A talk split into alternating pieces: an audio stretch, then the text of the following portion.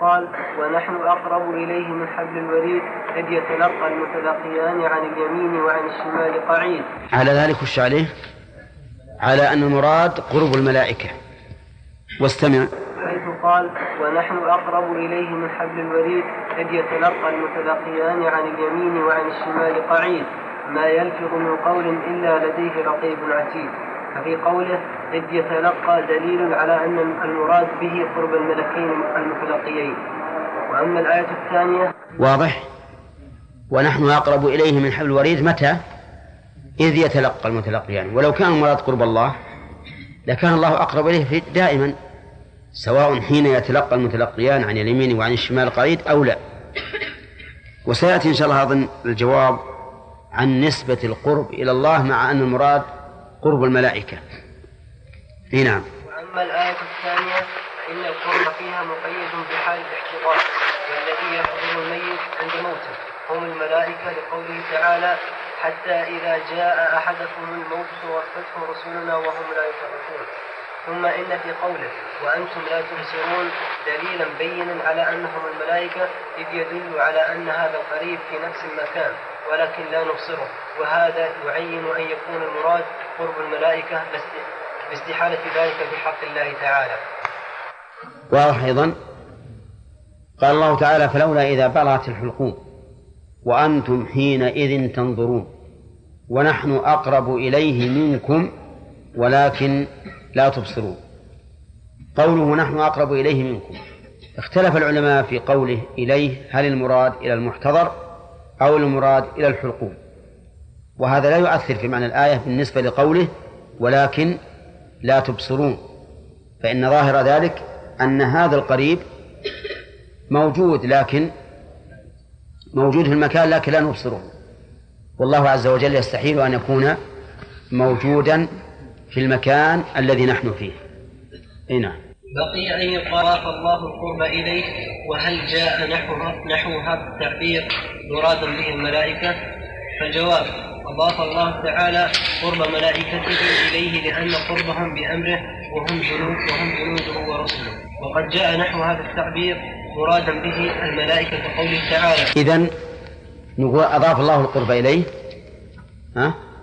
لماذا؟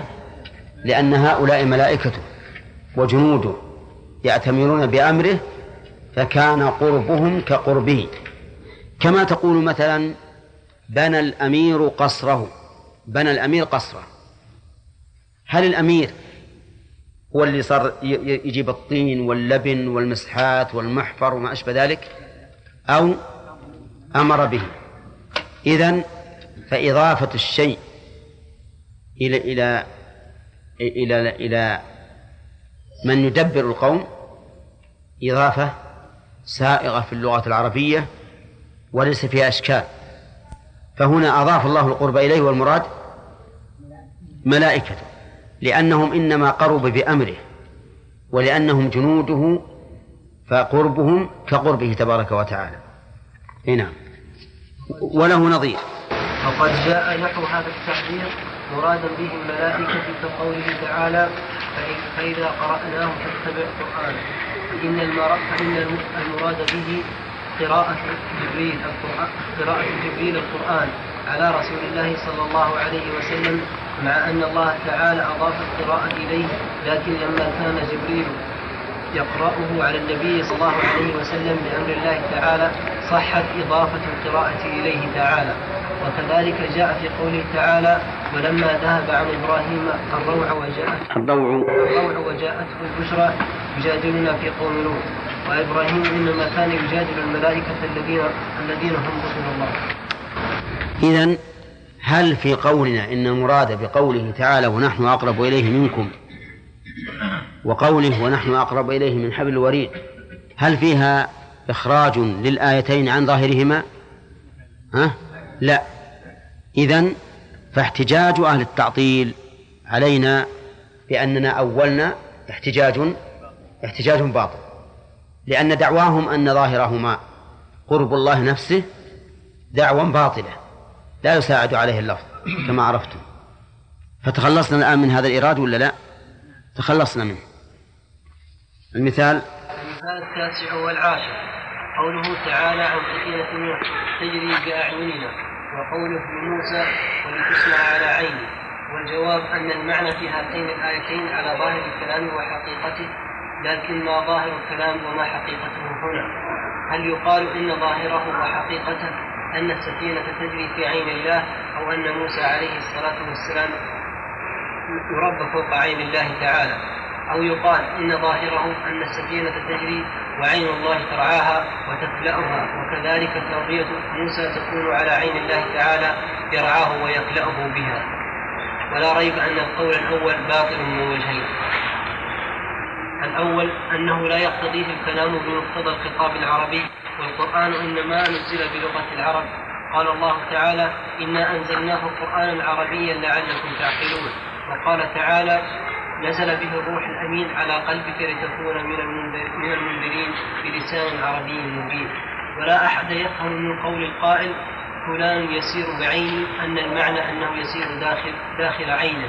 ولا من قول القائل فلان تخرج على عيني تخرج. تخرج على عيني. أن تخرجه كان وهو راكب على عينه. ولو ادعى مدع أن هذا ظاهر اللفظ في هذا الخطاب لضحك منه السفهاء فضلا عن العقلاء الثاني أن هذا ممتنع غاية الامتناع ولا يمكن لمن عرف الله وقدره حق قدره قدره. قدره حق قدره أن يفهمه في حق الله تعالى. لأن الله تعالى مستوى على عرشه بائن من خلقه لا يحل فيه شيء من مخلوقاته ولا هو حال ولا هو حال في شيء من مخلوقاته سبحانه وتعالى. عن ذلك علوا كبيرا فإذا تبين بطلان هذا من طيب إذا شوف الآن أهل التعطيل قالوا إن قوله تعالى تجري بأعيننا مؤول عندكم. لأن ظاهر تجري بأعيننا أنها في وسط العين. ولتصنع على عيني ظاهره أنه فوق العين. هذا ظاهر عندهم. نقول تبا لكم كيف يكون هذا الظاهر؟ وهل أحد يمكنه أن يقول إن ظاهر قوله تجري بأعيننا أن أن السفينة جرت بعين الله في وسط العين أبدا لا يمكن. ثم نقول هذا أيضا دليل على جهلكم باللغة العربية. البا لا تأتي للسببية لا, لا تأتي للظرفية إلا بقرينة. وأنتم الآن جعلتوها جعلتموها للظرفية وهي لا تأتي للظرفية إلا بقرينة. كما في قوله تعالى وإنكم لتمرون عليهم مصبحين وبالليل أفلا تعقلون؟ يعني وفي الليل وإلا في الأصل أنها لغير الظرفية أنها للمصاحبة والتعدية هذا الأصل. فهنا الباء تجري بأعيننا الباء للمصاحبة. هذا المعنى الأصلي. يعني تجري وعيننا تصحبها بالرؤية والرعاية والعناية. واضح ولا لا؟ هذا المعنى الذي لا يحتمله غيره. هذا من جهة اللفظ. كذلك أيضا كل الناس إذا قال هذا الشيء بعيني فمعناه أنه عندي مرئي ومنظور ومعتنى به ولم تفارقه عيني. هذا معناه. لا أحد يفهم من هذا يقول الله أنت بعيني أنت بعيني وعلى رأسي. واحد يقول أنت أنت بعيني وعلى رأسي. وش يفهم إن الرجل دخل بوسط العين ورتب على الرأس؟ ولا لا؟ ما حد يفهم هذا. يفهم على رأسي يعني معظم عندي. بعيني يعني معتن بك غاية العناية حتى أنها ما تغيب عن عيني. هذا معناه في اللغة العربية ولا أحد يفهم من هذا التركيب إلا هذا هذان وجهان. الوجه الثالث كل يعلم أن السفينة ما صعدت إلى السماء. وإنما السفينة في الأرض. يصنعها نوح في الأرض. وجرت على الماء. جرت على الماء في الأرض. كيف يمكن أن نقول ظاهر ظاهر اللفظ أن السفينة جرت بعين الله؟ وهل هذا إلا إلا مغالطة وعدوان على أهل السنة والجماعة وعدوان على كلام الله ورسوله؟ طيب. قالوا لتصنع على عين. تصنع بمعنى تربع. لأن صناعة كل شيء بحسبه. صناعة الحديد لأجعله قدرا معناه تهيئته للطبخ. صناعة الإنسان معناه تربيته حتى أحمله على أن يكون في أحسن ما يكون من الأخلاق. لتصنع على عيني يقولون ظاهر ظاهر الآية. إن موسى على عين الله. على عين الله. مصنوع على عين الله. كيف هذا؟ أحد يفهم هذا؟ أبدا. لا أحد يفهم من هذا من هذا اللفظ إطلاقا. صحيح أن على بمعنى العلو لكنها على بمعنى بمعنى العلو في كل موضع بحسبه. لو أن إنسان قال لشخص على عيني جيب لي إن شاء الله هذا قال على عيني. ها؟ وأحيانا يقول على هذا. يعني على أنفي. ما أدري هل اللي قال على أنفي يجيبه لي آخر النهار؟ معلزه بالأنف؟ ها؟ أبدا. لكن المعنى أني مستعد غاية الاستعداد. حتى لو لم أجد ما أحمله عليه إلا أنفي حملته. على عيني يعني أن هذا سيكون مني محل نظر دائما. وعناية. فكل يعرف هذا المعنى. ثم نقول أين تربى موسى؟ في الأرض ولا في السماء على عين الله؟ في الأرض. هذا أيضا مما يبطل قولهم إن ظاهر الآية أن موسى تربى على عين الله. على عين الله حقيقة. حينئذ نقول نحن لم نصرف اللفظ عن ظاهره. والظاهر الذي ذكرتم أنه ظاهره ظاهر باطل ليس مرادا ولا أحد يفهم أن هذا هو المراد. فبطل إلزامكم إيانا بالتأويل. هنا نعم. طيب فإذا تبين فإذا تبين بطلان هذا من الناحية اللفظية والمعنوية تعين أن يكون ظاهر الكلام هو هو القول الثاني أن السفينة تجري وعين الله ترعاها وتكلأها وكذلك تربية موسى تكون على عين الله يرعاها ويكلأه بها وهذا معنى قول بعض السلف بمرأ منا أن الله تعالى إذا كان يكلأه بعينه لزم من ذلك أن يراه أن يراه ولازم المعنى الصحيح جزء منه كما هو معلوم من دلالة اللفظ حيث سبقت التضامن والالتزام. نعم. المثال الثاني عشر. ها؟ كيف؟ أيهم؟ أي نعم يعني بعض السلف فسر قوله تعالى تجري بأعيننا أي بمرأ منا وليس مرادهم بذلك أن الله لا عين له كما احتج به بعض الناس وقالوا إن السلف فسروا العين بالرؤية لأن نقول إن تفسير العين بالرؤية لأن الرؤية لازم العين وتفسير الشيء بلازمه صحيح لأنه تفسير بجزء معناه فإن الدلالة كما سبق إما مطابقة أو تضمن أو التزام كما فسر بعض السلف المعية بأنه, بأنه معنى بعلمه لأن ذلك من لازم المعية. إيه نعم. المثال الحادي عشر. ها؟ يقول حمد ياسر فإذا تبين بطلان ذلك من الناحية اللفظية والمعنوية. نعم. الشرعية. لا هي معنوية عقلية. محال أن تكون أن تكون السفينة في في في عين الله عز وجل. لا أبدا. العقلية إحنا إحنا نخاطب ناس يقول إن إحنا نتبع الشرع. نعم. نعم. المثال الحادي عشر قوله تعالى في الحديث القدسي وما يزال عبدي يتقرب إلي بالنوافل حتى أحبه حتى أحبه.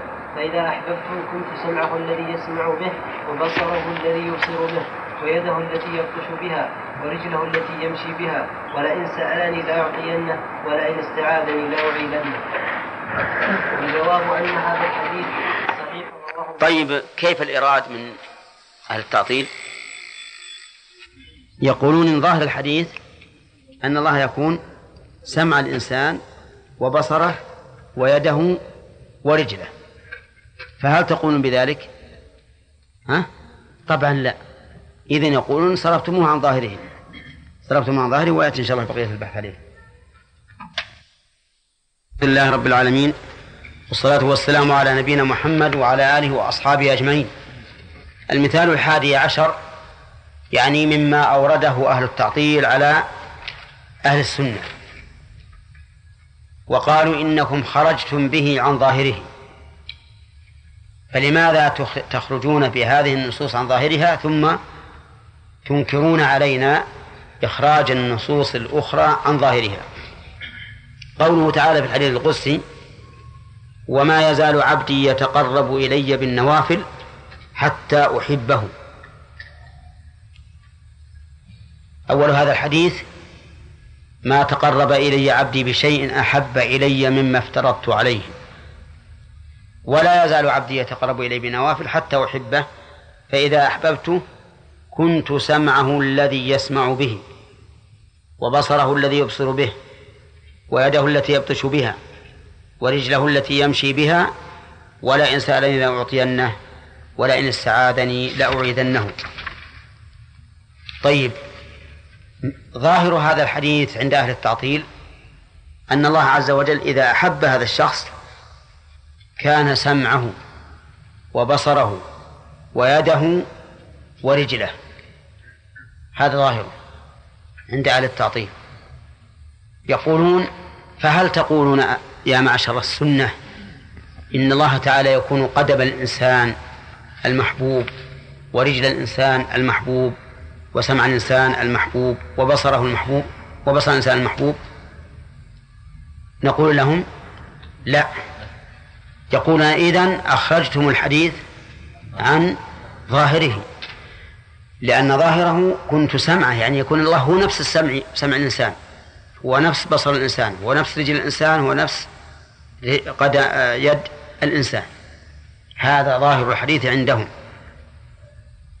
ونحن نقول بهذا ولا لا؟ ها؟ أسألكم هل تقولون بهذا ولا ما تقولون؟ لا نقول بهذا.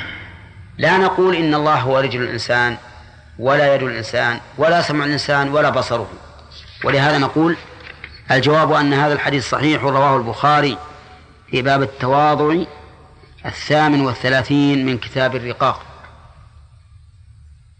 وقد أخذ السلف أهل السنة والجماعة بظاهر الحديث وأجروه على حقيقته. شوف الآن نقول أهل السنة أخذوا بظاهره وأجروه على حقيقته لكن ما حقيقته أو ما ظاهر هذا الحديث؟ هل يقال إن ظاهره أن الله تعالى يكون سمع الولي وبصره ويده ورجله؟ يدعي أهل التعطيل أن هذا هو هو الظاهر.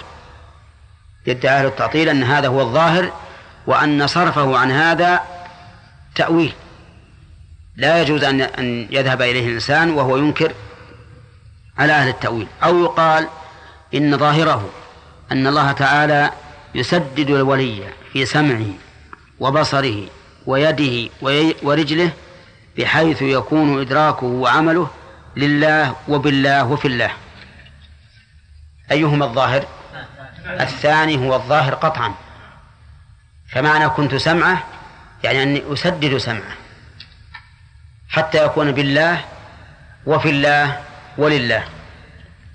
بصره كذلك. أسدده في بصره حتى يكون بصره لله وبالله وفي الله. يده أسدد بطشه بيده وعمله بيده حتى يكون لله وبالله وفي الله. رجله يسدده في مشيه. بحيث يكون مشيه لله وبالله وفي الله. واضح جماعة؟ إذا معناه التسديد بلا شك. لكن ما معنى قولنا لله وبالله وفي الله؟ لله هذا الإخلاص.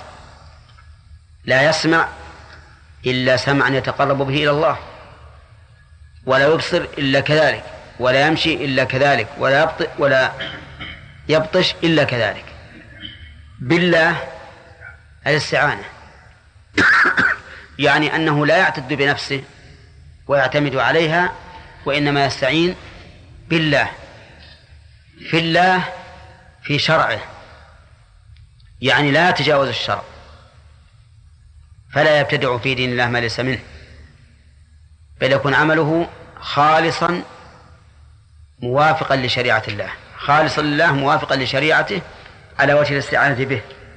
هذا هو الفرق بين العبارات الثلاث. لله أي خالصا بالله الاستعان بالله. في الله في شرعه لا يتجاوزه ولا يتعداه. هذا هو معنى الحديث قطعا أن الله يسدد الولي على هذا الوجه. يكون عمله لله وبالله وفي الله. طيب. يقول ولا ريب أن القول الأول ليس ظاهر الكلام بل ولا يقتضيه الكلام لمن تدبر الحديث. فإن في الحديث ما يمنع من وجهين. الأول ما هو؟ أن ظاهر الحديث أو دعوى أن ظاهر أن ظاهر الحديث أن يكون الله نفس السمع والبصر واليد والرجل. هذا في الحديث ما يمنعه من وجهين. الأول أن الله قال تعالى وما يزال عبد أن الله تعالى قال وما يزال عبدي يتقرب إلي بالنوافل حتى أحبه. وقال ولئن سألني لأعطينه ولئن استعاذني لأعيذنه. فأثبت عبدا ومعبودا ومتقربا ومتقربا إليه ومحبا ومحبوبا وسائلا ومسؤولا ومعطيا ومعطى ومستعيذا ومستعاذا به ومعيذا ومعاذا. صح؟ طيب نشوف. أثبت عبدا ومعبودا. كقوله ولا يزال عبدي هذا العبد المعبود إنه لا يتصور عبودية إلا بعابد ومعبود. طيب متقربا ومتقربا إليه. يتقرب إلي فهنا متقرب وهو العبد ومتقرب إلى الله وهو الله. محبا ومحبوبا حتى أحبه. والحاب غير المحبوب بل هو بائن منه. وسائلا ومسؤولا. ولئن سألني هذا سائل ومسؤول ومعطيا ومعطى لأعطينه لأعطينه فهذا فيه معطي ومعطى ومستعيذا ومستعاذا به ولئن استعاذني هذا مستعيذ ومستعاذا به لأن المستعيذ لابد أن يكون هناك مستعاذ به ومعيذا ومعاذا لقوله لأعيذنه. فسياق الحديث يدل على اثنين متباينين كل واحد منهما غير الآخر. وهذا يمنع أن يكون أحدهما وصفا في الآخر أو جزءا من أجزائه.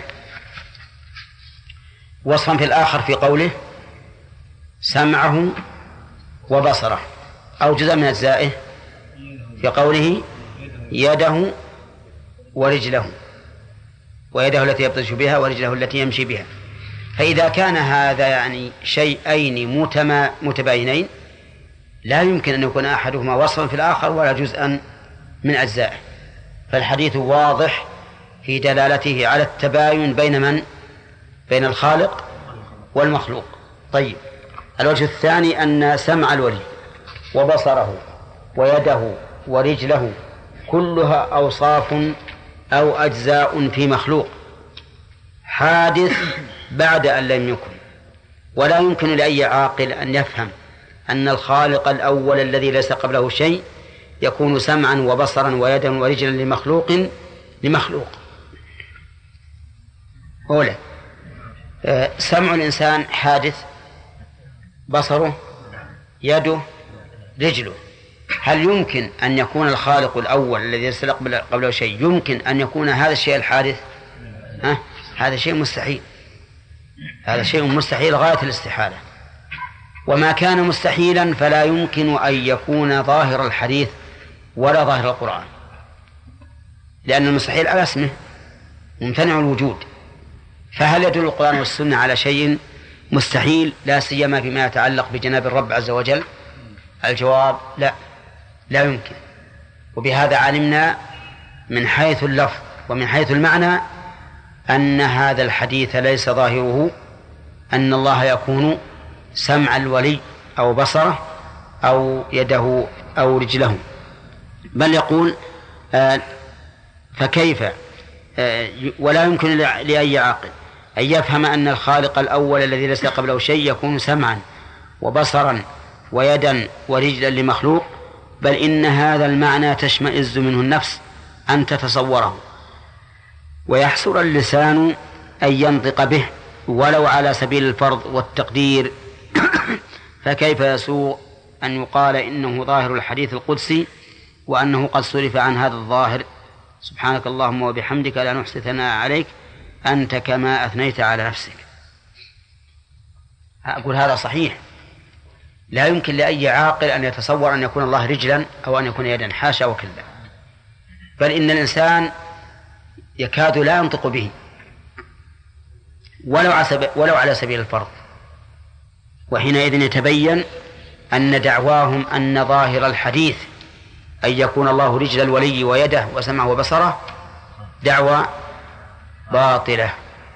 لا تمس تمس إلى الحقيقة بصلة. لكن هم يموهون على العوام ويقولون إن أهل السنة يشنعون علينا التأويل وهم وهم يتأولون.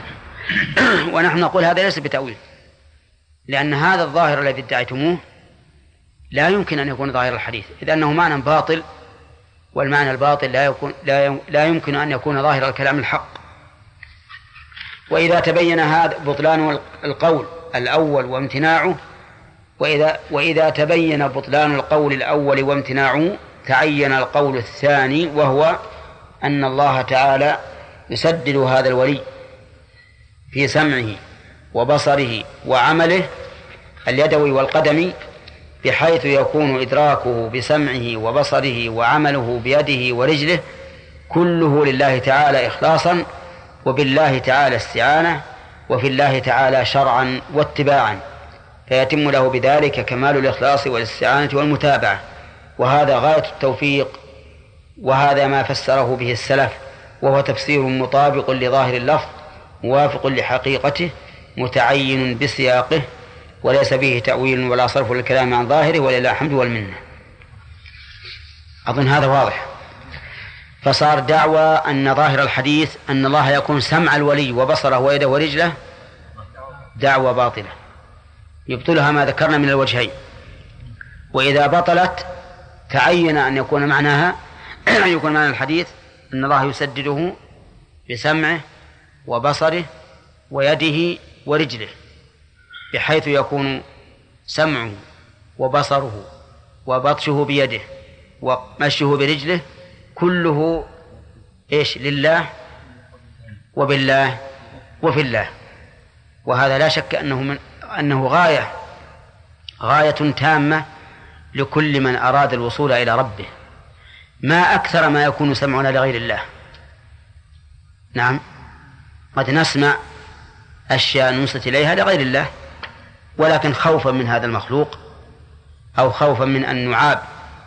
فيقال هذا الرجل لا يستمع إلى كلام هذا الواعظ مثلا فلا يكون سمعنا لله.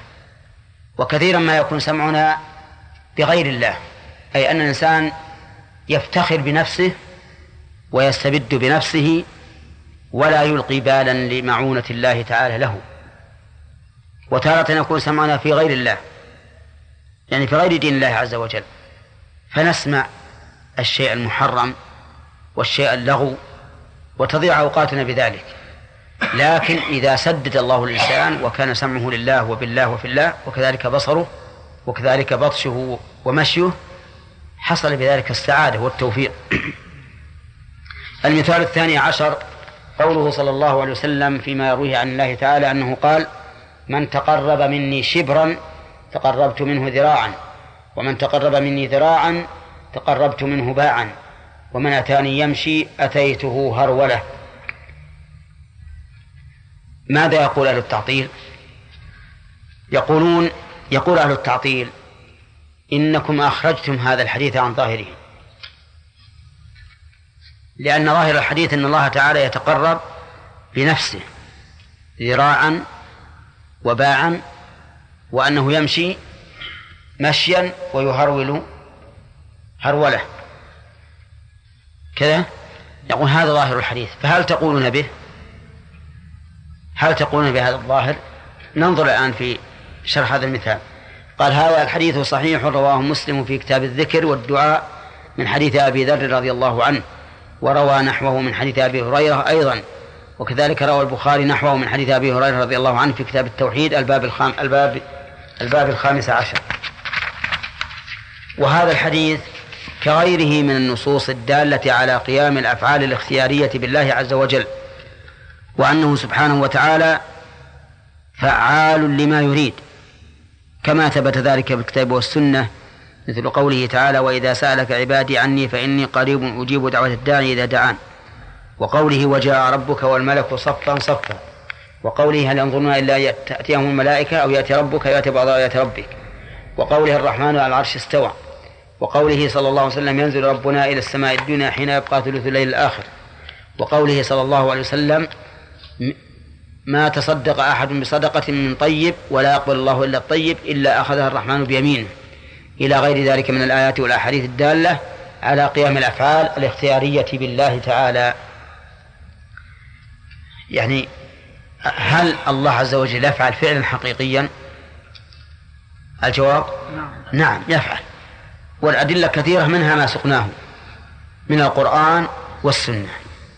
أن الله تعالى يفعل ما شاء فيجيء ويستوي وينزل ويفرح ويضحك إلى غير ذلك من أفعاله سبحانه وتعالى القائمة به. ننظر هذا الحديث فقوله في هذا الحديث تقربت منه وأتيته هرولة من هذا الباب. وش المراد بهذا الباب؟ الأفعال الاختيارية. فهي من الأفعال الاختيارية. تقربت وأتيت. أتيته هرولة هذا فعل من الأفعال. فقاعدة السلف أن نثبت هذا الفعل على حقيقته. ونقول إن الله يتقرب من الإنسان قدر ذراع وقدر باع ويأتي هرولة. كما نقول في قوله تعالى وجاء ربك أنه يأتي سبحانه وتعالى بنفسه للقضاء بين العباد. والسلف أهل السنة والجماعة يجرون هذه النصوص على ظاهرها وحقيقة وحقيقة معناها اللائق بالله عز وجل من غير تكييف ولا تمثيل. قال شيخ الإسلام ابن تيمية رحمه الله في شرح حديث النزول صفحة 466 جيم خمسة من مجموع الفتاوي وأما دنوه نفسه وتقربه من بعض عباده فهذا يثبته من يثبت قيام الأفعال الاختيارية بنفسه ومجيئه يوم القيامة ونزوله واستواء العرش وهذا مذهب أئمة السلف وأئمة الإسلام المشهورين وأهل الحديث والنقل وأهل الحديث والنقل عنهم بذلك متواتر. المؤلف يقول دنوه وتقربه. شيخ الإسلام إذا فجعل التقرب من باب من باب الأفعال من باب الأفعال. وقال إن أهل الحديث وأئمة السلف والسلف وأئمة الإسلام كلهم يثبتون هذه الصفة. أي الصفات الفعلية. فأي مانع يمنع من القول بأنه يقرب من عبده كيف يشاء مع علوه وأي مانع يمنع من إثباته من إتيانه كيف يشاء بدون تكييف ولا تمثيل؟ وهل هذا إلا من كماله أن يكون فعالا لما يريد على الوجه الذي يليق به؟ إذن على هذا التقرير نلتزم بأن الله تعالى يتقرب من العبد قدر ذراع أو باع. أليس كذلك؟ بلى. وكذلك أيضا نثبت بأن الله تعالى يأتي هرولة. يأتي هرولة. لأن إتيانه ثابت حتى في القرآن. الإتيان. لم يزد هذا الحديث على ما في القرآن إلا صفة الأتيان. وأنه يكون هرولة. فنقول إذا كان إذا أثبتت أن الله يأتي فإن الله يأتي على أي صفة كان. هرولة أو مشيا حول أي صفة. ما دام أثبتت أصل المعنى وهو الإتيان فأثبت وصفه وهو الهرولة التي أثبتها الله لنفسه. ولا مانع.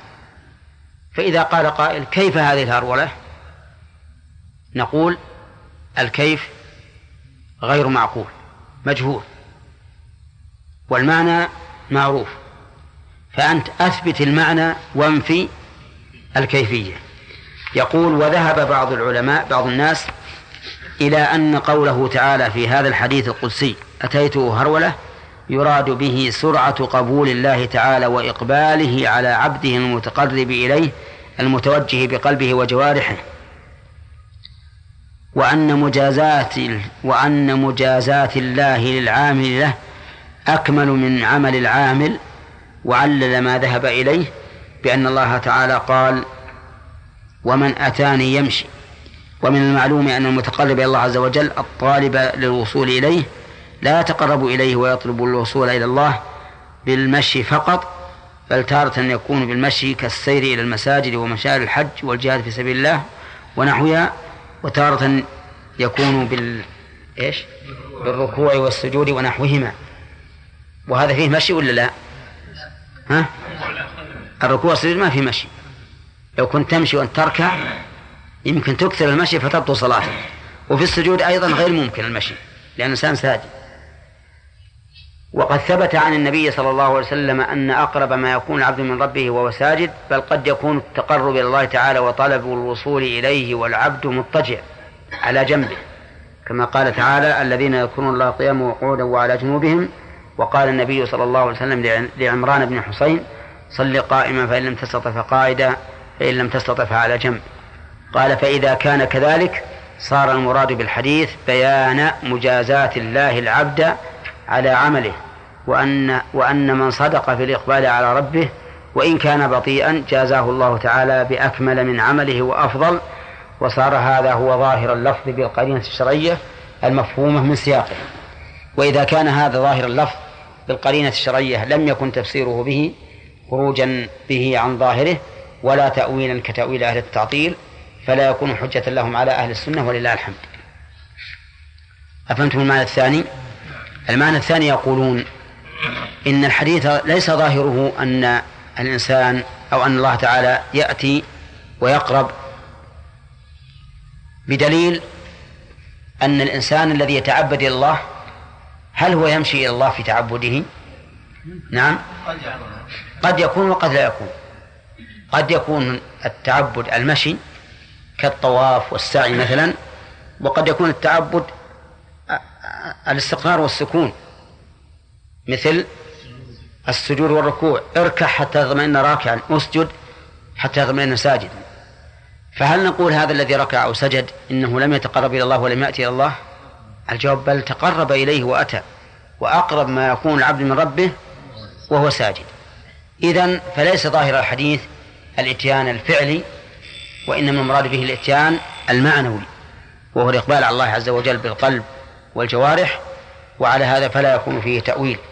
لا يكون فيه التأويل الذي ذهب إليه أهل التعطيل وما ذهب إليه هذا القائل له حظ من النظر لكن القول الأول أظهر وأسلم وأليق بمذهب السلف ويجاب عما جعله قرينة من كون التقرب إلى الله وطلب الوصول إليه لا يختص بالمشي بأن الحديث خرج مخرج المثال لا الحصر فيكون معنى من أتاني يمشي في عبادة تفتقر إلى المشي لتوقفها عليه بكونه وسيلة لها كالمشي إلى المساجد للصلاة أو من ماهيتها كالطواف والسعي والله أعلم. نعم. بعض الناس نعم. يعني صحيح وشلون يعني يراد به صلاة قبول الله تعالى إيش؟ اي اي نعم هذا مشهور حتى عند أهل السنة والجماعة. ولكن الأصح الأسلم الأول. الأسلم الأول نعم. نعم. طيب. أقول يعني أن يصلح قلنا القول الثاني لأنه هو اللي يعني يوافق كل تقربات نعم. وهذا صحيح. ولهذا قلنا إن, إن, إن تفسير الحديث بمعنى بهذا المعنى لا يخرج عن عن مذهب السنة والجماعة. ففيه قولان. لكن لو رأيت ظاهر الحديث وش ظاهر الحديث؟ المشي والهرولة لكن ما قرينة يعني ما قرينة هذه يعني نقول نمشي على الظاهر ونحمل ما ليس مشيا. نحمله على ونحمله على ما كان مشيا. ويكون على سبيل المثال من أتاني يمشي في عبادة تفتقر إلى المشي. نعم. ماذا في الحديث يعني في أوله من ذكرني في نفسه من ذكرني في نفسه ذكرته في نفسه لا هذا غير هذا الحديث طيب هذا الحديث ما يشمل. أيهن؟ التي لا تحتاج إلى عمل. من ذكرني؟ في نفسه ذكرته في نفسه. الذكر في نفسه يحتمل عاد أن يكون في نفسه ليس عنده أحد لقوله من ذكرني في ملأ ويحتمل أن ذكرني في نفسه يعني حدث نفسه بذلك ولم ينطق به بلسانه آه، والفرق بينهما ظاهر لو أن أحد في مكان خالي وذكر الله هذا ذكره في غير ملأ ذكره في نفسه ما معه ومن ذكر الله في نفسه حدث نفسه بذلك فقد ذكر الله في نفسه هذا يشمل جميع مع العباد. إي نعم يشمل الانواع كلها أي طيب الاحتمال الثاني ما صحيح. أي الاحتمال الذي ذكرنا أنه أن الله عز وجل الذي فسروه بالايه؟ بسرعة قبول الله هو هذا لا شك إنه خلاف الظاهر الحديث. هو خلاف الظاهر. ونحن نقول القاعدة عند أهل السنة أن الظاهر إذا كان غير مستحيل في بالنسبة إلى الله وجب حمله على الظاهر. وهذا ليس بمستحيل أن الله يمشي. يأتي هرولة. مو مستحيل. نعم. كذا أهل التعطيل يقولون إن أن إنكم أهل السنة صرفتم هذه الآية عن ظاهرها. فإذا جو سوغتم لأنفسكم أن تصرفوا هذه الآية عن ظاهرها فلماذا؟ أجيبوا فلماذا تنكرون علينا صرف الآيات الأخرى عن ظاهرها؟ وهل الباب إلا واحد؟ قلنا لهم ما ظاهرها؟ قالوا ظاهرها أن الله تعالى خلق الأنعام كالإبل خلقها بيده كما خلق آدم بيده. لأنه قال مما عملت أيدينا. أنعاما. فهو كقوله لما خلقت بيدي. هكذا زعموا. هكذا زعموا أن هذا ظاهر الآية. ونحن نقول ليس هذا ظاهر الآية. ليس هذا ظاهر الآية لوجهين. الو- الوجه الأول. أحدهما أن اللفظ أن اللفظ لا يقتضيه بمق- بمقتضى اللسان العربي الذي نزل القرآن به. ترى إلى قوله تعالى وما أصابكم من مصيبة فبما كسبت أيديكم. وقوله ظهر الفساد في البر والبحر بما كسبت أيدي الناس ليذيقهم بعض الذي عملوا لعلهم يرجعون. وقوله ذلك بما قدمت أيديكم فإن المراد فإن المراد ما كسبه الإنسان نفسه وما قدمه وإن عمله. وإن عمل وإن وإن عمله بغير يده بخلاف ما إذا قال عملته بيدي كما في قوله تعالى وويل للذين يكتبون الكتاب الكتاب بأيديهم ثم يقولون هذا من عند الله فإنه يدل يدل على مباشرة الشيء باليد. نعم. أظن الفرق بين الصيغتين ظاهر. تقول عملته بيدي فيقتضي مباشرته باليد. لكن مما عملت أيدينا نعم بما كسبت أيدينا وما أشبه ذلك لا يدل على أن المراد مباشرته باليد. ولهذا نقول عمل الناس هل هو باليد أو باليد والرجل والعين والأذن وغير ذلك من الجوارح؟ ها؟ الثاني. ولهذا قوله تعالى بما كسبت أيدي الناس وقوله فبما كسبت أيديكم وقوله بما قدمت أيديكم المراد بما قدمتم. بما قدمتم. سواء عملتموه باليد أو عملتموه بالرجل أو عملتموه بالعين أو عملتموه بالأذن أو عملتموه بالأنف أو عملتموه بالفم أو عملتموه بالرأس أو عملتموه بالصدر أو عملتموه بالظهر. كذا. أما يستقيم هذه الأمثلة. كلها تستقيم. كلها تستقيم. عملتموه باليد بالبطش. كالاعتداء على شخص بالضرب بالرجل بالمشي. كالمشي مثلا إلى الأشياء المحرمة أو الركل بالرجل. هذا عمل بالرجل بالعين النظر المحرم. بالأذن السماع المحرم. باللسان الكلام المحرم. بالرأس. إيه نعم. عفوا برأسه. يمكن ولا لا؟ يمكن. بالظهر. بالشم. أي نعم. يشم الرائحة الطيبة من امرأة لا تحل له. بالظهر. يتدفر عليه يتدبر عليه. بظهره. كذلك أيضا. الصدر يرص بصدره مثلا. على كل حال كل هذه ممكن. يعني العمل لا يختص باليد فقط. بما كسبوا سواء عن طريق اليد أو عن طريق الرجل أو غير ذلك. فهذه الصيغة لا تدل على مباشرة الشيء باليد خاصة بل تضاف إلى الإنسان بل يراد بها الإنسان نفسه. فإذا قال قائل إذا كان المراد بها الإنسان نفسه إذا كان المراد بها الإنسان نفسه فلماذا أضيفت إلى اليد؟ نقول لأن الغالب أن العمل يكون باليد. الأعمال التي يزاولها الإنسان أكثر ما يكون باليد. الكتابة باليد والربط باليد والفك باليد والصناعة باليد وغير ذلك. والأكل باليد وغير هذا أكثر الأعمال تزاول باليد. فلهذا أضيفت الأعمال إليها بناء على الغالب والكثرة. والتقييد بالأغلب بالأغلب والكثرة لا يدل على التخصيص. إذا نرجع إلى قوله تعالى مما عملت أيدينا أنعاما. لم يقل مما عملنا بأيدينا. لو قال مما عملنا بأيدينا أنعاما لكان لكان الله تعالى خلقها بيده. لكن قال مما عملت أيدينا المعنى مما إيش؟ مما عملنا. فهو كقوله مما خلقنا. نعم ونسقيه مما خلقنا أنعاما وأناسيا كثيرا.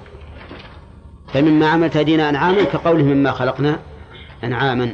فالمراد أن هذه الأنعام عملها الله عز وجل بنفسه يعني خلقها. وليس المعنى أنه عملها بيده أي خلقها بيده لأن هذا اللفظ لا يقتضيه في اللغة العربية. إي نعم. ثاني أنه لو كان لو كان المراد أن الله تعالى خلق هذه الأنعام بيده لكان لفظ الآية خلقنا لهم بأيدينا أنعاما كما قال كما قال الله تعالى في آدم ما منعك أن تسجد لما خلقت بيدي لأن القرآن نزل بالبيان لا بالتعمية لا بالتعمية لقوله تعالى ونزلنا عليك الكتاب تبيانا لكل شيء نعم لو كان الله تعالى يريد بقوله مما عملت أيدينا أي مما خلقناه بأيدينا لكان يقول ها؟ مما عملنا بأيدينا. كقوله في آدم يخاطب إبليس ما منعك أن تسجد لما خلقت بيدي. والظاهر أن أن الأمر واضح في هذا. حينئذ نقول نحن لم نخرج الآية عن عن ظاهرها. طيب. إيش؟ القول الأول نعم. وإذا وإذا ظهر بطلان القول الأول تعين أن يكون الصواب هو القول الثاني. وهو أن ظاهر اللفظ أن الله تعالى خلق الأنعام كما خلق غيرها ولم يخلقها بيده. لكن إضافة العمل إلى اليد كإضافته إلى النفس بمقتضى اللغة العربية بخلاف ما إذا أضيف إلى النفس. وعدي بالباء إلى اليد فتنبه بالفرق فإن التنبه للفروق بين المتشابهات من أجود أنواع العلم وبه يزول كثير من الإشكالات. نعم. المثال الرابع عشر. إذا أهل السنة والجماعة لم يخرجوا بهذه الآية عن ظاهر اللفظ وحينئذ فلا يكون فيها حجة لأهل التعطيل على أهل السنة. نعم. ها؟ ما عدي بالباء؟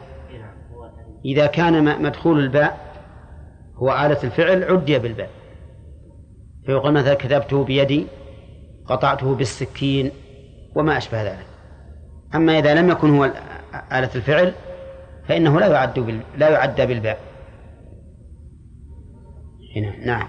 المثال الرابع عشر. قوله تعالى إن الذين يبايعونك إنما يبايعون الله يد الله فوق أيديهم.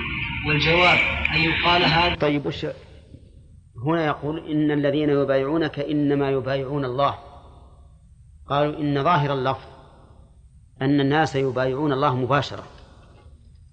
يد الله فوق أيديهم عند المبايعة. قالوا هذا ظاهر اللفظ. يقول من؟ المعطلة لماذا؟ لأجل أن يلزمون أن يلزمون إما بالقول به وهو ممتنع وإما بمخالفته وهو ما يريدونه منا انتبهوا. يقول ظاهر اللفظ أن أن المبايعة وقعت من المؤمنين لله ها؟ مباشرة. وأن يد الله نفس نفسه فوق أيديهم عند المبايعة. هذا هو ظاهر اللفظ عندهم. يقول هذا هو الظاهر لأجل أن يلزمونا به. ونحن لا, لا نلتزم بهذا. لا نلتزم بهذا. نقول أن المؤمنون إنما بايعوا من؟ الرسول صلى الله عليه وسلم. فيقولون إذا صرفتم الآية عن ظاهرها. صرفتم الآية عن ظاهرها. فلماذا تشنعون علينا إذا صرفنا الآيات عن ظاهرها وأنتم أه؟ تصرفون الآيات عن ظاهرها.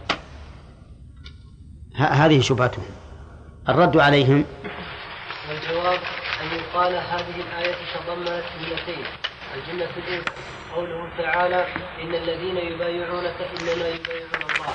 وقد أخذ السلف أهل السنة والجمع بظاهرها وحقيقتها وهي صريحة في أن الصحابة لأن الصحابة رضي الله عنهم كانوا يبايعون النبي صلى الله عليه وسلم نفسه.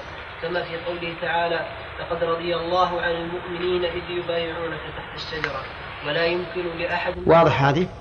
إن الذين يبايعونك يبايعونك. صريحة بأن المبايعة حصلت للرسول عليه الصلاة والسلام. كقوله لقد رضي الله عن المؤمنين إذ يبايعونك تحت الشجرة. فالمبايعة حقيقة ومباشرة لمن؟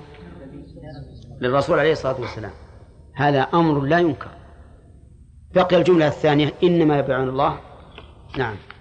ولا يمكن لأحد أن يفهم من قوله تعالى إنما يبايعون الله أنهم يبايعون الله نفسه ولا أن يدعي أن ذلك ظاهر الله ظاهر الله ظاهر. ظاهر الله لمنافاته لأول الآية والواقع واستحالته في حق الله تعالى. شلون لمنافاته؟ لمنافاته لأول اقرأ اقرأ. لمنافاته لأول الآية وال... والواقع. والواقع واستحالته في حق الله تعالى. يعني لا يمكن أن يدعى أن أن أن المسلمين أو المؤمنين بايعوا الله مباشرة. لماذا؟ لمنافاته لأول الآية والواقع.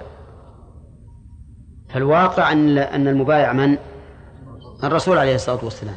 وأول الآية إن الذين يبايعونك أيضا صريح فإن المبايعة لمن؟ للرسول صلى الله عليه وسلم. نعم. وإنما جعل الله تعالى مبايعة الرسول صلى الله عليه وسلم مبايعة له. لأنه رسوله وقد بايع الصحابة على الجهاد في سبيل الله تعالى. ومبايع ومبايعة الرسول على الجهاد في سبيل من أرسله مبايعة لمن أرسله. لأنه رسوله المبلغ المبلغ عنه. كما أن طاعة الرسول طاعة لمن أرسله لقوله تعالى من يطع الرسول فقد أطاع الله. وفي إضافة مبايعتهم الرسول الرسول صلى الله عليه وسلم إلى الله تعالى من تشريف النبي صلى الله عليه وسلم وتأييده وتوكيد هذه وتوكيد هذه المبايعة وعظمها ورفع شأن المبايعين ما هو ظاهر لا يخفى على أحد. إن شاء الله هذه تحتاج إلى مزيد من الشرح. إيش؟ إن ظاهر الآية أن الناس بايعوا الله بايعوا الله والواقع ليس كذلك. الواقع ليس كذلك.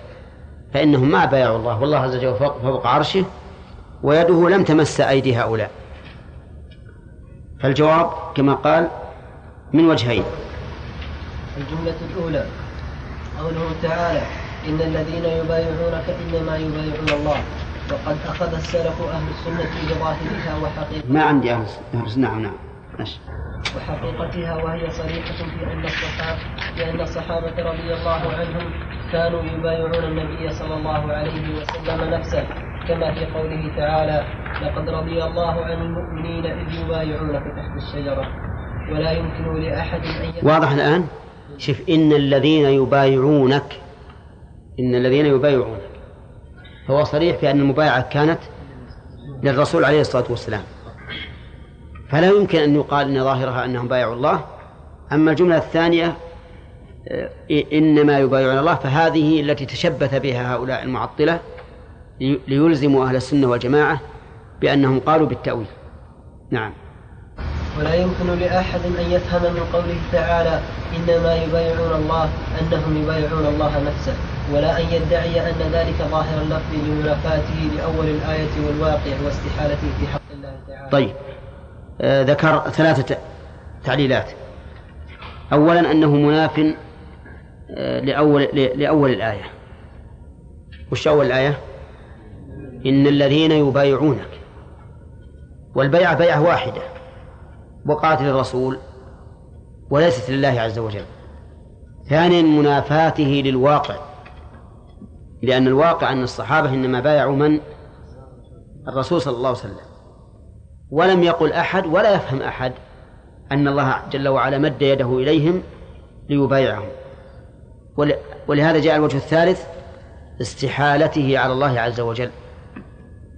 فإن ذلك مستحيل لأن لو قلنا إنهم يبايعون الله حقيقة لزم إما أن يرتفعوا إلى الله كما قال الله تعالى في عيسى ورافعك إلي.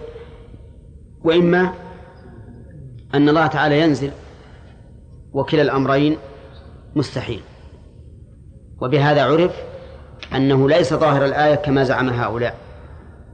وكل هذه الآيات وأمثال وأمثالها كلها إنما يأتي بها هؤلاء لإلزام أهل السنة والجماعة بأحد أمرين. إما أن يؤولوا وإما أن يداهنوا ويسكتوا عن هؤلاء الذين أولوا النصوص وصرفوا عن ظاهرها. نعم. إنما جعل الله تعالى مبايعة الرسول صلى الله عليه وسلم مبايعة له لأنه رسوله. وقد بايع الصحابة وقد بايع الصحابة على الجهاد في سبيل الصحابة أو الصحابة يصلح نعم. وقد بايع الصحابة على الجهاد في سبيل الله تعالى ومبايعة الرسول على الجهاد في سبيل الله. من أرسله مبايعة لمن أرسله. كيف؟ وم... أرسله. على الجهاد في سبيل من أرسل نعم. ومبايعة الرسول على الجهاد في سبيل من أرسله مبايعة لمن أرسله لأنه مبايعة. مبايعة لمن أرسله لأنه رسوله ينطق عن- عنه. كما أن طاعة كما أن طاعة الرسول طاعة لمن أرسله لقوله تعالى من يطع, من يطع الرسول فقد أطاع الله. وفي إضافة مبايعتهم الآن مثلا لو أن الملك أرسل أناسا إلى البلدان ليب... ليبايعوا عنه. فإن هؤلاء الرسل الذين بايعوا أهل البلدان إذا بايعهم الناس فإنما بايعوا من؟ الملك المبايعة المباشرة لرسلهم ولكن حقيقتها للملك. هذه نظير هذه. فهؤلاء بايعوا الرسول عليه الصلاة والسلام لأن الله سبحانه وتعالى أمره أن يبايعهم أو أقره على ذلك. فصارت مبايعتهم للرسول صلى الله عليه وسلم مبايعة لله عز وجل. ولا تدل الآية أبدا على أنهم بايعوا الله مباشرة أبدا لما سبق من الوجوه الثلاثة. منافاة للآية لأولها ومخالفته للواقع واستحالته. أي نعم. وفي إضافة مبايعتهم الرسول صلى الله عليه الرسول. وفي- وفي إضافة مبايعتهم الرسول صلى الله عليه وسلم إلى الله تعالى من تشريف النبي صلى الله عليه وسلم وتأييده وتوكيد هذه المبايعة وعظمها ورفع شأن المبايعين. ما هو ظاهر لا يخفى على أحد. ما في شك. في هذه الإضافة عدة فوائد. أولا تشريف النبي عليه الصلاة والسلام. وجه ذلك أن الله جعل مبايعته أي مبايعة الرسول مبايعة لله. فهو سبحانه فهو عليه الصلاة والسلام كالنائب عن الله عز وجل. وهذا لا شك أنه تشريف. كإضافة العبودية الخاصة في مثل قوله تبارك الذي نزل الفرقان على عبده. أيضا فيها توكيد. معلوم لأن مبايعة الله عز وجل ليست بذات المبايع ليست ذات ليست ذات أمر سهل. بل هي عظيمة مؤكدة وفيها أيضا عظمها توكيد المبايعة وعظمها لأنها وقعت لمن؟ لله عز وجل ومعلوم أن المبايعة لله تقتضي توكيد الوفاء بها طيب ورفع شأن المبايعين أيضا ما هو ظاهر لأنه إذا قيل لهذا الرجل أنت الآن بايعت الله عز وجل لا شك أن في هذا رفعا من شأنه وتشريفا له. فهذا هو وجه قوله تعالى إنما يبايعون الله. فأضاف المبايعة لله لأنها وقعت من رسوله المبلغ عنه ولما فيها من التوكيد والتعظيم لهذه البيعة ورفع شأن المبايعين. نعم. الجملة الثانية قوله تعالى يد الله فوق أيديهم. وهذه أيضا على ظاهرها وحقيقتها. فإن, فإن يد الله تعالى فوق أيدي المبايعين لأن يده من صفاته وهو سبحانه فوقهم على عرشه فكانت يده فوق أيديهم. وهذا الظاهر وهذا ظاهر اللفظ وحقيقته وهو لتوكيد كون مبايع وحقيقته.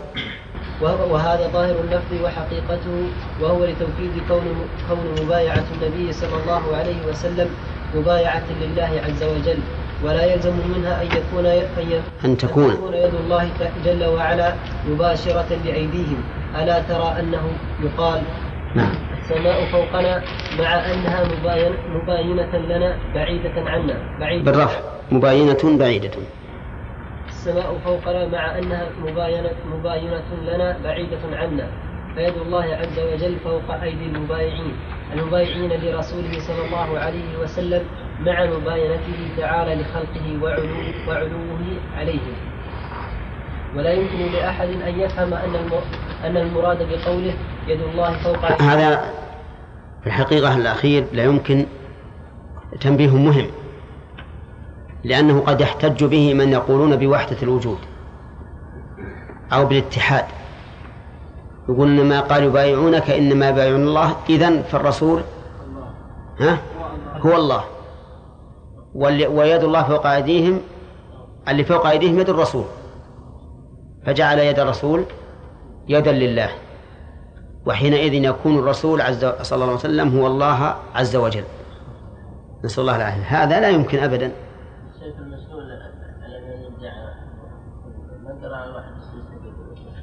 اي اي نعم. ما ما دروا عنه الظاهر. ولا يمكن لأحد أن يفهم أن أن المراد بقوله يد الله فوق أيديهم يد النبي صلى الله عليه وسلم ولا أن يدعي أن يدعي أن يدعي أن ذلك ظاهر اللفظ لأن الله تعالى أضاف اليد إلى نفسه ووصفها بأنها فوق أيديهم. ويد النبي صلى الله عليه وسلم عند مبايعة الصحابة لم تكن فوق أيديهم. بل كان يبسطها إليهم فيمسك بأيديهم كالمصافح لهم فيده مع أيديهم لا فوق أيديهم. نعم. المثال الخامس عشر. قوله تعالى في الحديث القدسي يا ابن آدم مرضت فلم تعدني الحديث. وهذا الحديث رواه مسلم في باب فضل عيادة المريض من كتاب البر والصلة والآداب رقم 43 صفحة 1990 ترتيب محمد فؤاد عبد الباقي رواه مسلم عن أبي هريرة رضي الله عنه قال قال رسول الله صلى الله عليه وسلم إن الله تعالى يقول يوم القيامة يا ابن آدم مرضت فلم تعدني. قال يا ربي كيف أعودك أعودك أعودك وأنت رب العالمين؟ وأنت رب العالمين. قال أما علمت أن عبدي فلانا مرض فلم تعده أما علمت أنك لو عدته لوجدتني عنده. يا ابن آدم أستطعمتك فلم تطعمني؟ قال يا ربي وكيف أطعمك وأنت رب العالمين؟ قال أما علمت أنه استطعمك عبدي فلان فلم تطعمه. أما علمت أنك لو أطعمته لوجدت ذلك عندي. يا ابن آدم أستسقيتك فلم فلم تسقني. تسقني. فلم تسقني. قال يا رب كيف أسقيك وأنت رب العالمين؟ قال استسقاك عبدي فلان فلم تسقه. أما إنك لو سقيته وجدت ذلك عندي. والجواب أن السلف طيب طيب نقول هؤلاء ما قالوا ظاهر الحديث؟ قالوا إن ظاهر الحديث أن الله يمرض وأن الله يحتاج إلى الطعام ويحتاج إلى الشراب. قالوا هذا ظاهر الحديث فهل أنتم يا أهل السنة تقولون به؟ الجواب؟ لا. لكننا لا نقول إن هذا ظاهر الحديث. نحن نمنع أن يكون هذا ظاهر الحديث لكن هم يقولون إنه ظاهر الحديث من أجل أن يلزمون بأننا أولنا بأن أولنا. وتأمل هذا الحديث فيه فيه فوائد عظيمة. أولا إن أن الله قال يا ابن آدم مرضت فلم تعودني قال يا ربي كيف أعودك وأنت رب العالمين؟ ما قال كيف تمرض وأنت رب العالمين؟ لأن هذا من باب الأدب. لأن المرض ليس من شأن العائد. اللي من شأن العائد وفعله هو إيش؟ العيادة. فلهذا قال كيف أعودك وأنت رب العالمين؟ يعني فأنت لست بحاجة لي. ففعلي هذا لا تحتاج إليه. فهو إنما دافع هذا الرجل دافع عن إيش؟ عن فعله هو عن نفسه وما يمكن أن يكون تقصيرا له. كذلك في الاستطعام قال لو آه، استطعمتك فلم تطعمني. قال يا ربي وكيف أطعمك وأنت رب العالمين؟ ولم يقل يا ربي كيف تستطعمني وأنت رب العالمين. وإنما قال كيف أطعمك وأنت رب العالمين. فدافع عن فعله لا عن أن الله تعالى يستطعم. وقد يقال إن نعم في في أيضا الثالث يقول يا ابن آدم استسقيتك فلم تسقني. قال يا ربي كيف أسقيك؟ وأنت رب العالمين. فدافع أيضا عن إيه؟ عن فعل نفسه. وقد يقال إنه عدل عن قولك كيف تمرض كيف تحتاج الطعام كيف تحتاج الشراب لأن هذا أمر معلوم بأنه مستحيل على الله عز وجل. لكن العيادة والإطعام والسقي مستحيل ولا غير مستحيل؟ غير مستحيل بالنسبة لفعل الفاعل. فدافع عنه. ثم تأمل الحديث. في المرض قال لو عدته لوجدتني عنده. في الطعام قال لو أطعمته لوجدت ذلك عندي. في السقي قال لو أطعمته لو سقيته لوجدت ذلك عندي. لماذا فرق؟ لأن عيادة المريض لأن المريض المريض يكون في حال ضعف وفي حال انكسار. والله سبحانه وتعالى عند المنكسرة قلوبهم عند الضعفاء. فلهذا كان الله تعالى عند المريض. أما الطعام والشراب فإن الطعام والشراب إنفاق. والإنفاق يجده الإنسان عند الله عز وجل. يجده عند الله عز وجل. مثل الذين ينفقون أموالهم في سبيل الله كمثل حبة أنبت سبع سنابل في كل سنبلة مئة حبة. نعم نرجع الآن إلى الرد على هؤلاء. والجواب أن السلف أخذوا بهذا الحديث ولم يصرفوه عن ظاهره بتحريف يتخبطون فيه بأهواه بأهوائهم وإنما فسروه بما فسره به المتكلم به. كقوله تعالى مرضت واستطعمتك واستسقيتك بينه الله تعالى بنفسه حيث قال أما علمت أن عبدي فلان مرض وأنه استطعمك عبدي فلان واستسقاك عبدي فلان وهو صريح في أن المراد به مرض عبد مرض عبد عبد من عباد الله تعالى واستطعام واستطعام عبد من عباد الله واستسقاء عبد من عباد الله والذي فسره بذلك هو الله المتكلم به وهو أعلم بمراده فإذا فسرنا المرض فإذا فسرنا المرض المضاف إلى الله إلى الله والاستطعام المضاف إليه والاستسقاء المضاف المضاف إليه بمرض العبد واستطعامه واستسقائه لم يكن في ذلك صرف للكلام عن ظاهره. لأن ذلك تفسير المتكلم به فهو كما لو تكلم بهذا المعنى ابتداء. وإنما أضاف الله ذلك إلى نفسه أولا للترغيب والحث عليه. والحث وإنما وإنما أضاف الله ذلك إلى نفسه أولا للترغيب والحث للترغيب والحث عليه والحث نعم والحث عليه والحث عليه كقوله تعالى من ذا الذي يقرض الله مع أن مع أن الذي يتصدق هل هو يقرض الله؟ ها؟ وإنما يعطي الفقير لكن سماه الله تعالى إقراضا له من باب الترغيب والحث وبيان أن هذا لا بد أن يثاب عليه كالمقرض لا بد أن يوفى. الحاصل أننا نحن إذا قلنا إذا المراد بمرضت أي مرض عبدي واستطعمتك أي استطعمك عبدي واستسقيتك أي استسقاك عبدي. إذا قلنا بهذا فهل نحن أولنا الحديث؟ أو نحن قلنا بما فسره به من تكلم به؟ ها؟ الثاني. وإذا كنا قلنا بما فسره به المتكلم فقد قلنا ب... فكأنما قلنا بكلام الابتدائي. لو ابتدأ الله وقال مرض عبدي فلم تعد. استطعمك فلم تطعمه استسقاك فلم تسقه. لكنا نقول بهذا. إذا ما دام فسر اصبر. ما دام فسر مرضت واستطعمتك واستسقيك بمعنى مرض عبدي واستطعمك واستسقاك فنحن لم نخرج الحديث عن عن معناه الذي أراده به المتكلم. بل هذا الحديث كما ستسمع وهذا الحديث وهذا الحديث من أكبر الحجج الدامغة لأهل التأويل الذين يحرفون نصوص الصفات عن ظاهرها بلا دليل من كتاب الله تعالى ولا من سنة رسوله صلى الله عليه وسلم وإنما يحرفونها بشبه باطلة هم فيها متناقضون مضطربون.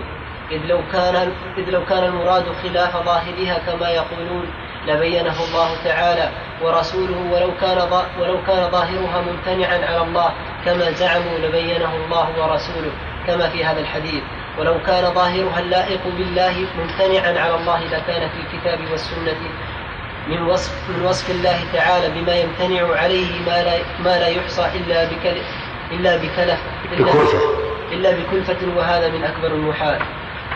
انتبهوا لها. نقول هذا الحديث دليل دامغ وحجة ظاهرة على هؤلاء المحرفين. لنصوص الكتاب والسنة في باب الصفات. لأن نقول لو كان المراد خلاف ظاهرها ها لبينه الله كما بين في هذا الحديث. هذا الحديث لما كان المراد غير ظاهره بينه الله عز وجل. ولو كان المراد ولو كان ظاهره ممتنعا على الله كما يقولون لو كان ظاهرها ممتنعا على الله كما زعموا لبينه الله ورسوله كما في هذا الحديث. فاليد مثلا يقولون إنه يمتنع أن يكون بها اليد الحقيقية. نقول لو كان هذا ممتنعا إيش؟ لبينه الله لئلا نعتقد فيه ما هو ممتنع. طيب وإذا قلنا إن ظاهرها خلاف المعنى اللائق بالله وهو الاحتمال الثالث لو قلنا إن ظاهرها ممتنع على الله لكان في الكتاب والسنة من وصف الله بما يمتنع عليه ما لا يحصى إلا بكلفة. صح ولا لا؟ لأن الصفات اللي في الكتاب والسنة كثيرة. فإذا قلنا إن ظاهرها ممتنع صار في الكتاب والسنة مما يمتنع على الله الشيء الكثير. يقول مثلا الاستواء بمعنى الحقيقي ممتنع. اليد بمعنى الحقيقية ممتنعة. الوجه ممتنع. الرضا ممتنع. وهكذا بقية الصفات. إذن في الكتاب والسنة من ذكر ما هو ممتنع على الله ونسب إليه ما هو كثير. وهذا بلا شك ظاهر البطلان. كل من تأمله يعلم أنه باطل ومن أبطل الباطل. نعم. ولنكتفي بهذا القدر من الأمثلة لتكون نبراسا لغيرها. وإلا فالقاعدة عند أهل عند أهل السنة والجماعة معروفة وهي إجراء آيات إجراء آيات الصفات وأحاديثها على ظاهرها من غير تحريف ولا تعطيل ولا تكييف ولا تمثيل وقد تقدم الكلام وقد تقدم الكلام على هذا مستوف في قواعد في قواعد نصوص الصفات والحمد لله رب العالمين. مستوفى. مستوفى؟ نعم. هم؟ مستوفى موجود يا شيخ. لا لا ها؟ موجود بس مستوفى في امتجانبات يمكن انك اسقطت حدا. طيب. نعم. خاتمة اي باقي الآن خمس دقائق تقريبا. خاتمة. إذا قال قائل قد عرفنا بطل بطلان مذهب أهل التأويل. مذهب. سده لأن المضاف إليه في هذا الصباح يكون منصوب. نعم. قد عرفنا بطلان مذهب أهل التأويل في باب الصفات ومن المعلوم أن الأشاعرة من أهل التأويل لأكثر الصفات فكيف يكون مذهبهم باطلا؟ وقد قيل إنهم يمثلون اليوم خمسة خمسة خمسة وتسعين بالمئة خمسة وتسعين بالمئة من المسلمين. وكيف يكون باطلا وقد نعم قيل هذا. كتب بعض الناس كتابا نشر في الصحف يتكلم عن مذهب الأشاعرة وأنه من مذهب أهل السنة والجماعة وأن أهل السنة والجماعة ينقسمون إلى قسمين مفوضة ومؤولة. فالمفوضة الذين يقولون الله أعلم بما أراد ويسكتون. والمؤولة الذين يحرفون النصوص. ويقول إن المؤولة ومنهم الأشاعرة بل قال إن الأشاعرة يمثلون اليوم خمسة وتسعين في المئة من المسلمين. يعني ما بقى على مذهب السلف الآن؟ إلا خمسة في المئة فقط. والباقون كلهم أشاعرة. ومعلوم أن هذا كلام الحقيقة مو صحيح كما سيأتي إن شاء الله تعالى. إيه نعم. وكيف يكون باطلا وقدوتهم في ذلك أبو الحسن الأشعري؟ وكيف يكون باطلا وفيهم فلان وفلان من العلماء المعروفين بالنصيحة لله ولكتابه ولرسوله ولأئمة المسلمين وعامتهم كم الأسئلة الآن؟ الأسئلة الثلاثة. الأول آه، كيف نقول إن الأشاعرة مذهبهم باطل مع أنهم يمثلون اليوم خمسة وتسعين بالمئة. ثانيا كيف نقول إن مذهبهم باطل وقدوتهم أبو الحسن الأشعري؟ ثالثا كيف نقول مذهبهم باطل وفيهم فلان وفلان من العلماء؟ نعم. ولم نعين أسماءهم لأنهم معروفون. نعم. لأن يوجد من الأشاعرة من العلماء الناصحين المعروفين بالصدق والإخلاص ونفع المسلمين ما هو ظاهر. كالنووي رحمه الله مثلا. النووي لا نشك أن الرجل عالم مخلص نفع الله بعلمه. ولهذا ما أكثر الذين يعتبرون قوله وينقلونه ويحتجون به وهو كذلك رحمه الله.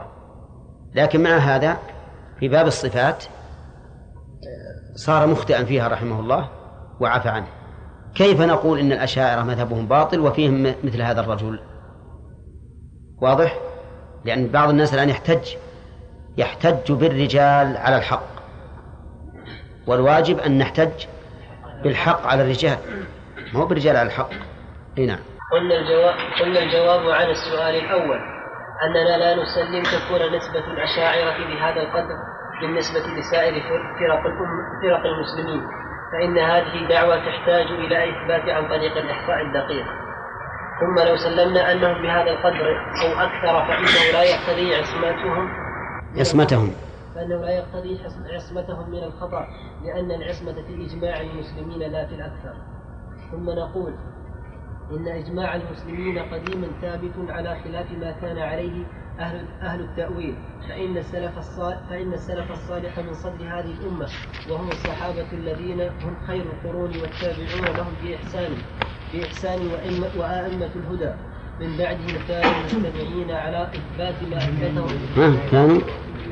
كانوا مجمعين على إثبات ما أثبته الله لنفسه أو أثبته له رسوله من الأسماء والصفات وأجراء النصوص على ظاهره اللائق اللائق بالله تعالى. من غير تحريف ولا تعطيل ولا تكييف ولا تمثيل وهم خير القرون وهم خير القرون بنص الرسول صلى الله عليه وسلم.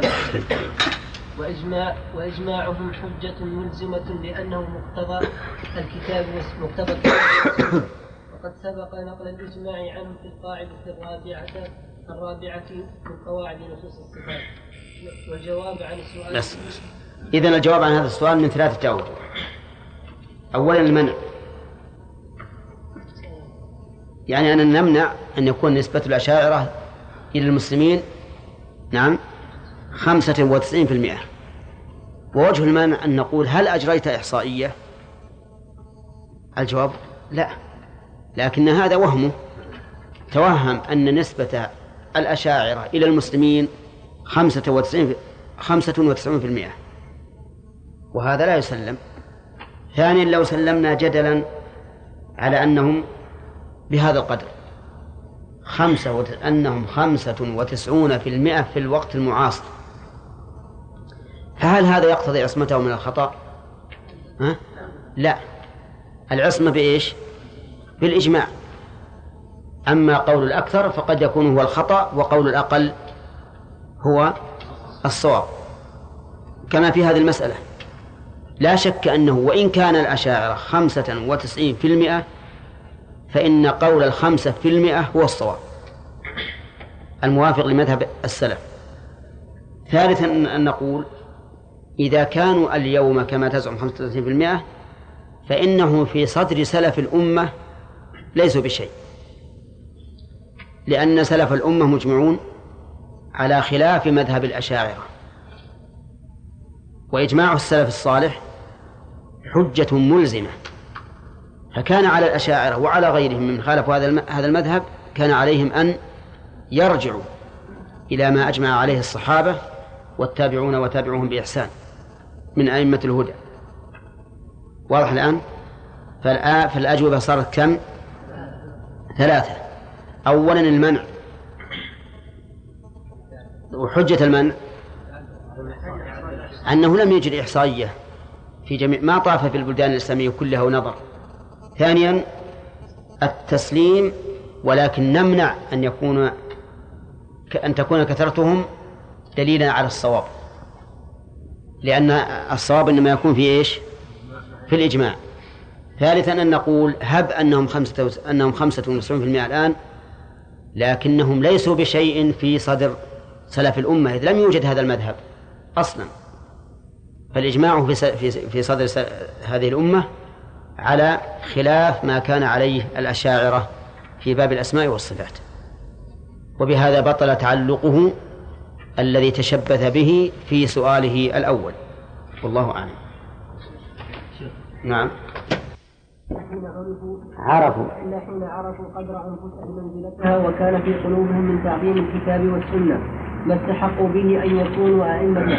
قال الله تعالى وجعلناهم أئمة يهدون بأمرنا لما صبروا وكانوا بآياتنا يوقنون.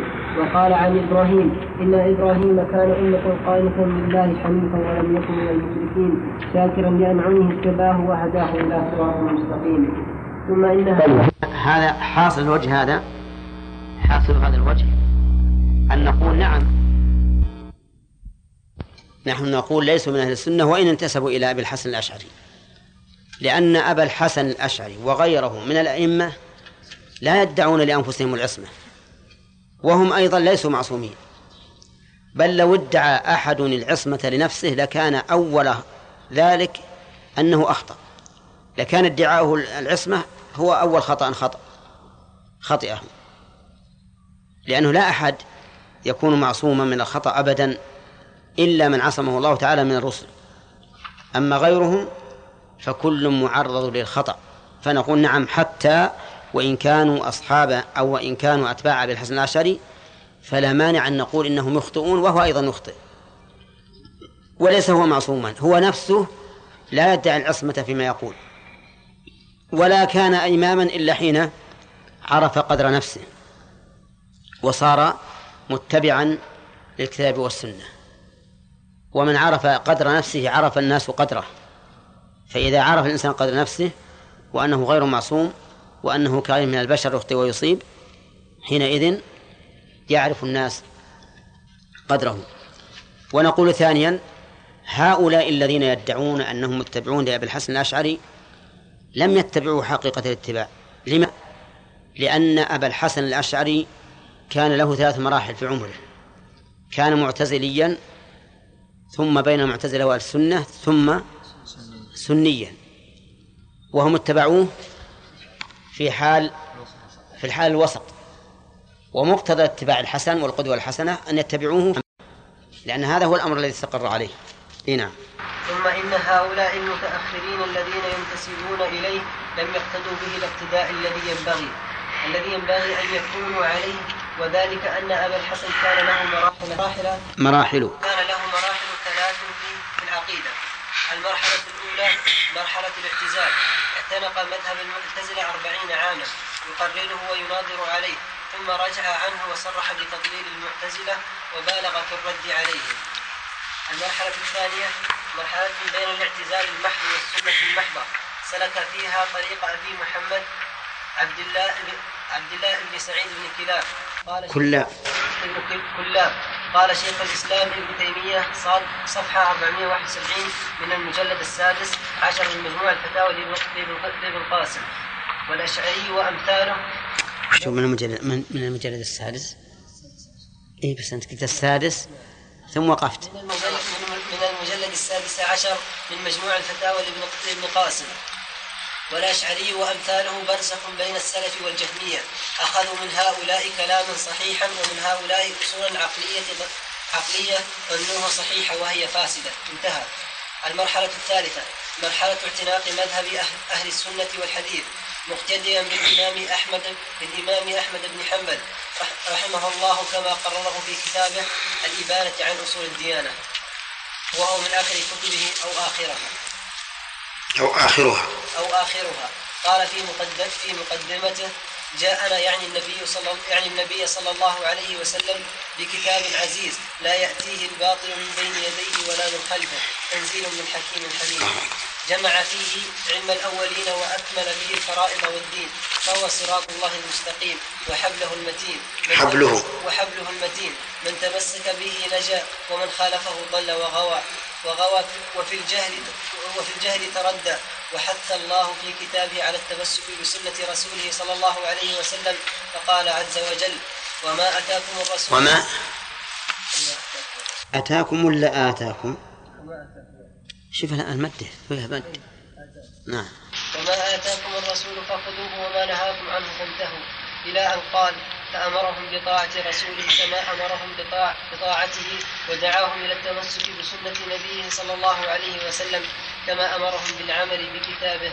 فنبذ كثير فنبذ كثير مما فنبذ كثير مما غلبت شقوته واستحوذ عليهم الشيطان. سنن, سنن نبي الله صلى الله عليه وسلم. وراء ظهورهم وعدلوا إلى أسلاف لهم.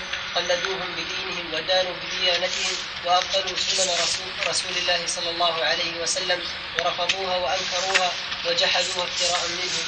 على الله قد ضلوا وما كانوا مهتدين ثم ذكر رحمه الله وصولا من أصول المشيعة وأشار إلى بطلانها ثم قال فإن قال قائل قد أنكرتم قول المعتزلة والجهمية والحرورية والرافضة والمرجئة فعرفونا قولكم. الذي به تقولون وديانتكم التي بها تدينون. قيل له قولنا الذي نقول به وديانتنا التي ندين بها التمسك بكتاب ربنا عز وجل وبسنة نبينا صلى الله عليه وسلم وما روي عن الصحابة والتابعين وأئمة الحديث ونحن بذلك معتصمون.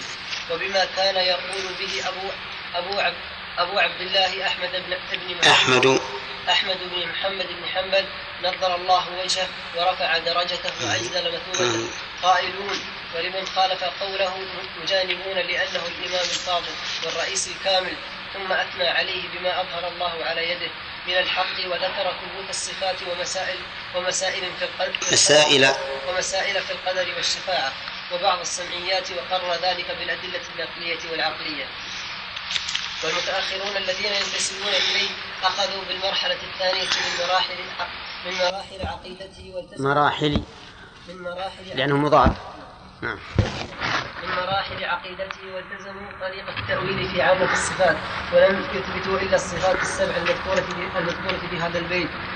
حي عليم قدير والكلام طيب إحنا قلنا التزموا طريق التأويل. قلنا ذلك من باب التنزل معهم. حيث سموا أنفسهم أهل التأويل. وإلا في الحقيقة أنهم أن هذا تحريف تحريف للكلمة عن مواضعه لأن لأنه لا يصدق عليه التأويل. التأويل لا بد فيه من قرين من قرينة ودليل ظاهر فإن لم يكن فهو تحريف. ومن المعلوم أنه ليس لهم دليل على إنكار صفات الله عز وجل وتحريف معاني النصوص إلى ما يريدون وإنما ذلك تحريف محض. ولهذا فنحن إذا سمى